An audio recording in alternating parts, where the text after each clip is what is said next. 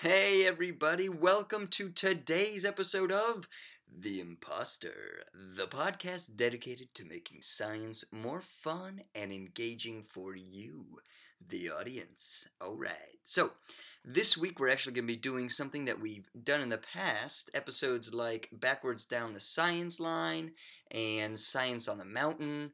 And basically, we are just going through a few important bits of science news to make sure that all of you are kept up to date on some of the most important headlines in the science world today. So, without any further introduction, let us do this thing. Let's have a good time. Sit back, relax, and enjoy.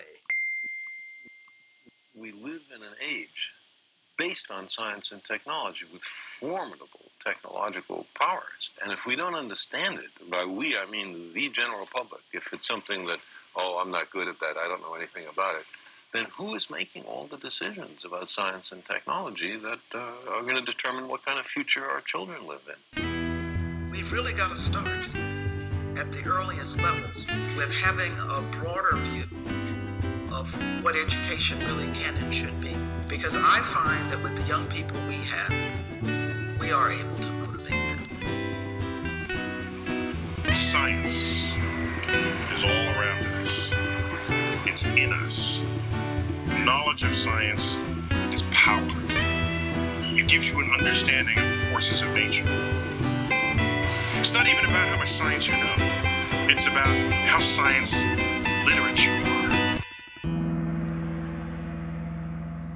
right, hello again, everyone. Welcome back. You are listening to the Imposter Podcast. I am your humble host, Amir, and I hope you all have been having a fantastic week so far. It is about to get that much better because, hey, you're listening to the Imposter. It doesn't get much better than that. You know what I'm saying? All right, so as I mentioned in the introduction, today we're going to be looking at a few of the most recent, in my opinion, most relevant headlines in the science world. And I thought it might be nice to kick things off with a little trip down memory lane. Now, unfortunately, we're going to start by tackling quite a sad issue. In my opinion, a sad issue. But don't worry, I've structured it. We're going to go from sad to happy this episode, so you will end on a good note. Don't worry. All right, now for those of you that don't remember, let me help you. On April 20th, 2010, a seal on the BP oil rig in the Gulf of Mexico malfunctioned, resulting in the death of 11 people, unfortunately, that were working on the rig at the time, and a tremendous stress on the marine environment. Now, the seal that broke was located a mile below the sea surface, adding further complications to actually fixing the problem. So, after 87 days and around 32 million barrels of oil spilled later, the seal was finally, finally capped. Now, several lawsuits, studies, and reports um, then ensued, and we are still getting insights into what exactly happened and what the ecological effects after this event are. So, one of the big issues that BP tried to deflect was the discovery of oil contaminants on the seafloor. Now, BP claimed that the contaminants were all from natural oil seeps, which do occur. However, some other people weren't as convinced, which brings us to today's episode and the reason why the Deepwater Horizon oil spill is back in the news after six years. You see, a study was recently published in the Proceedings of the National Academy of Sciences titled Sustained Deposition of Contaminants from Deepwater Horizon Spill. And it's a very interesting study, and it starts by briefly explaining that approximately between 5 and 10% of the spilled oil made its way to the seafloor by hitching a ride on something called marine snow. Now, marine snow, for those of you that don't know, is pretty much when small organisms or particles like phytoplankton or feces and mucus and all sorts of stuff, you know, kind of et cetera, et cetera, um, and they're all kind of found at the surface, um, or I guess further up in the water column as well. Uh, it's when all these different particles sink down to the seafloor, and they sink down over time. But as they fall, as they sink, they kind of gather up different pieces of debris along the way. kind of like a snowball picks up more and more snow when it falls down a mountain. So, the study hypothesized that oil contaminants from the spill were part of that debris that got picked up by the marine snow as it was falling to the seafloor. And it's this mechanism in which petroleum based hydrocarbons were found on the seafloor. Basically, that indeed BP's spill is the cause for why we have been finding oil contaminants on the on the floor by the spill. Okay, but I bet you're wondering, hey, Amir, come on. Like how can they prove that that oil is from, you know, the oil spill and not from these natural seeps that do occur? Well, I will tell you, kind folk. You see, these very clever uh, scientists, or the, the authors of this study, were able to trace and track two key components of drilling mud barium and olefins. And they found that these components were in the water column and slowly sinking over a course of five months. Now, this is significant because we usually think of oil as kind of staying at the surface. You know, you see the oil slick after an oil spill. You don't really think of it as floating around and slowly sinking. But the fact that we now have identified using these uh, these components from drilling mud not only that the oil from the spill was indeed the same that was found on the sea floor, but also that oil can break down and float down as marine snow. So that's an important, uh, an important discovery all on its own. Now, it's my own belief that though the internet has a lot of great benefits, one of uh, the detractors, aside from all the trolls and whatnot, is the fact that people get desensitized a lot more easily. You see tragedy, you encounter tragedy a lot more often than I think you naturally would uh, if you weren't able to be in touch with every place around the world. So, we hear a lot about oil spills and people don't really care as much, but you really should. Uh, the Deepwater Horizon oil spill is regarded as one of the worst environmental disasters in U.S. history, and, and globally, I would argue. And yes, there were tighter regulations in monitoring that have been put in place afterwards and continue to be do- done. Um, and that is important. That is very important. Don't get me wrong. I do want to emphasize that.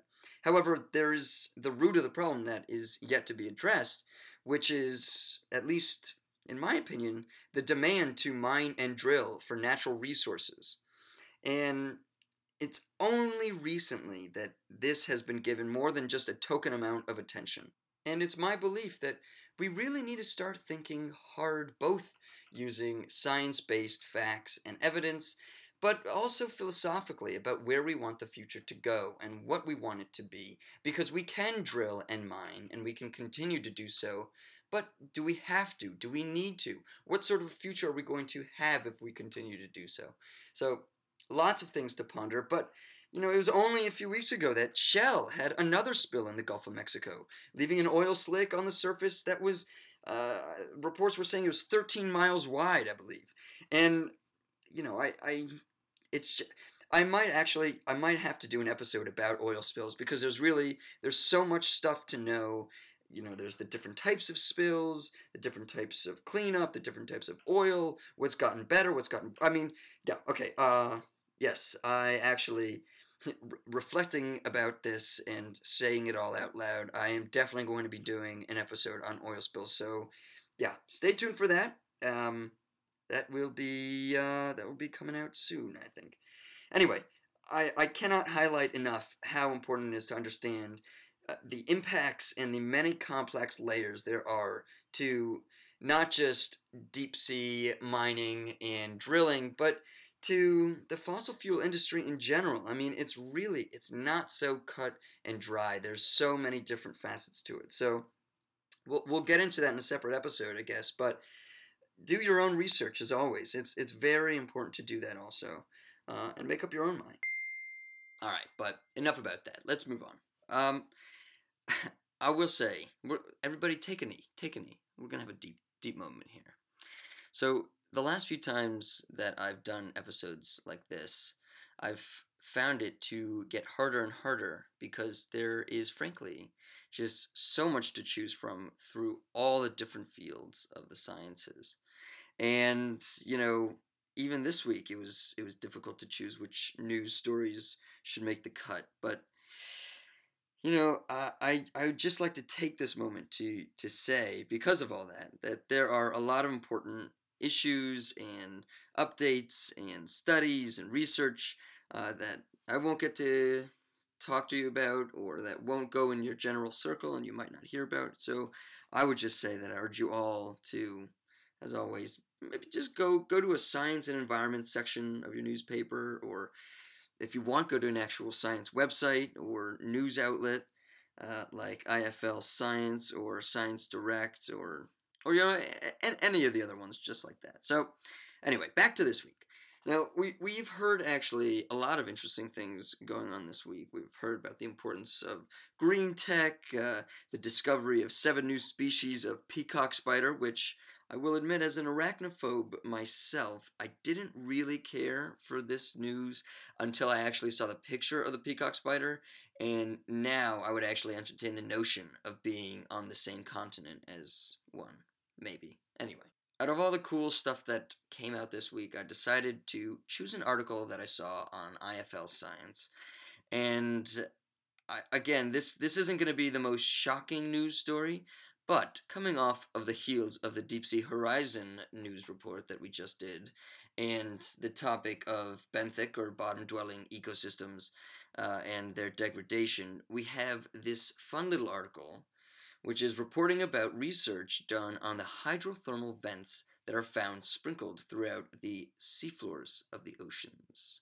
So, the article mentions a report being published in Frontiers in Marine Science that explains just how important deep sea vents are. For example, deep sea vents can help support and connect different marine ecosystems by providing around 13% of the energy entering the deep sea environment. This is important because if you think about it, in the deep, the sun's light isn't really getting down to the bottom. Not really.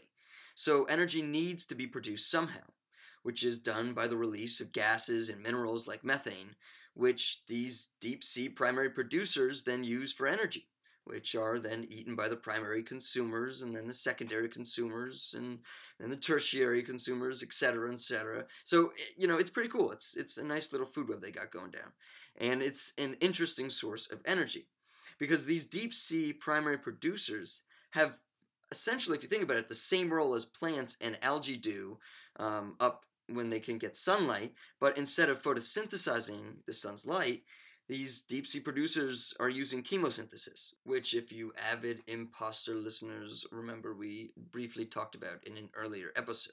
All right, anyway, now I get to do a little bit for my audition tape. you know what I'm saying? But wait, there's more. You see, these deep sea primary producers may be more relevant than ever this report found that they can consume up to 90% of the methane released from these, these deep sea vents. And this prevents a lot of methane and other gases and minerals from entering the atmosphere. And I'm going to be honest, I don't really think our atmosphere needs any more stressors, so it seems like a plus. Now, there's a bit more in this article that is just as fascinating, uh, but I'm not going to get into, so I would highly implore you all to check it out on my blog. I'll put the links to it and uh, do some of your own research again as well. I'm going to keep saying that because it's important. Ah, okay, one last thing actually. So, as we're on the topic of the deep, I feel a bit compelled to mention again that a really, really exciting deep sea expedition is currently taking place aboard the James Cook. And it is actually, in fact, our guest for episodes 18 and 19 of The Imposter, Otis Brunner, uh, who is a member of the Deep Sea Crew, which is the Conservation Research Unit, uh, a, a part of Dr. Kerry Howell's lab. The expedition is a collaborative effort between Plymouth and Oxford universities, JNCC, and BGS. And I'm going to nab this from their Twitter page right now. It is what the expedition is all about. It's investigating the influence of population connectivity on diversity in the deep sea. And our good friend Otis is actually boarding the James Cook today. So, best of luck, Otis. We're hoping we can get some updates from him during the expedition, so that might be in store for everyone. So, keep your eyes peeled. But if you can't wait that long, if it's just too much for you, well, don't worry because you can actually follow the expedition of the Deep Sea crew on Twitter at Deep Sea DeepSeaCRU or at underscore deeplinks. You can also follow them on their website, deeplinksproject.wordpress.com. Now, don't worry if you don't remember all of that. I will have all the links to all the websites on my own blog. So check it out after the episode if you would like to learn more. And I would highly, obviously, I'm a bit biased, but I would highly encourage it. They have some great pictures that they've been putting up on Twitter. Um, they got a little drone on the boat so they can take some pretty cool shots. So, yeah, check it out. All right, the last little tidbit I'm going to say about deep sea vents, and I promise this is this is actually the last, is actually just a quote uh, that I read and agreed with in the article by Andrew Thaler, who is a deep sea ecologist and tweets at S Fried Scientist. He's got quite the Twitter following, and I got to say he does post some pretty good posts. And this one he recently put up, which I guess was just his thoughts, uh, goes like this. At some point, we're going to have to make a choice between disposable technology and ecosystems we'll never see. Now, this, of course, was in relation to deep sea mining, but I think the overall message can actually be applied to many ecosystems throughout the world. So I thought it was it was a nice way to sum up a lot of a lot of different situations with one line. All right. So the last news story for today is going to be quick, but it's going to be leaving on a positive note, just like I promised. I, wouldn't, I wouldn't lie to you. Why would I do that? Now, as I've reported to you in the past, the issue of access to peer reviewed journals and studies is a contentious one, and it only seems to be getting more heated. Now, yes, for these big journals, I do understand there's a business to run, but at the same time, I think everyone should have access to the sciences. And I think this is especially important in this day and age where the sciences are either thought of as mumbo jumbo or magic and sorcery. Or even if they're not and they're taken seriously, you know, even if it's in academia, for example, the cost of these journal subscriptions is so high, it's pricing very prestigious institutions out, Ivy Leagues. And we know the efforts of people like Alexandra Elbakyan and Aaron Swartz, uh, among many others, that uh, have released millions of publications in protest. Um, and it, it did bring the issue to the mainstream, I think. But, you know, it's, it's definitely still an issue that has plagued much debate, and it is a tricky one. Which brings us to the last story. In an effort to address this issue of free access, many European leaders have convened and subsequently decided to make all European scientific papers free and accessible to any and everyone by the year 2020. The plan is shaped around three guiding pillars sharing knowledge freely, open access, and reusing research data. Now, this is huge. I mean, like, really good, really big deal not just for academics, but for literally everyone. Now, to give a really, really good explanation of all the important implications about this, I'm actually not going to tell you myself because I'm just going to babble on. Instead, I'm going to give you the much more concise explanation from the article in Science Alert, which put it out beautifully. Open access would totally transform the long question paid for subscription model that is used by many scientific journals. It would also undermine the common practice of releasing reports under embargo, a method that allows scientific journals to favor certain science communicators and members of the media to the great detriment of others. If the 2020 target is met, it would mean that millions of people would have free access to the knowledge and information produced by experts in physics, astronomy, mathematics, engineering, biology. It would make the sciences accessible to individuals in ways that previous generations could only dream about. I think that sums things up pretty nicely. So, there's your nice little bow for you.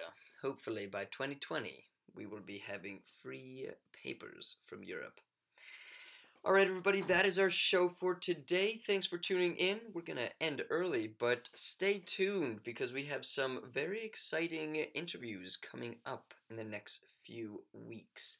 Don't forget to like and share The Imposter on Facebook, SoundCloud, and follow me on Twitter at Another Fogel. You can also get all the supporting information to everything that we talked about. That's also links to the Deep Sea Crew expedition, the Deep Links expedition. Uh, all the links to that are all on the blog, so check it out. I highly urge you to. And we will see next week. Have a fantastic weekend. I'm Amir Fogel. You take care, Internet.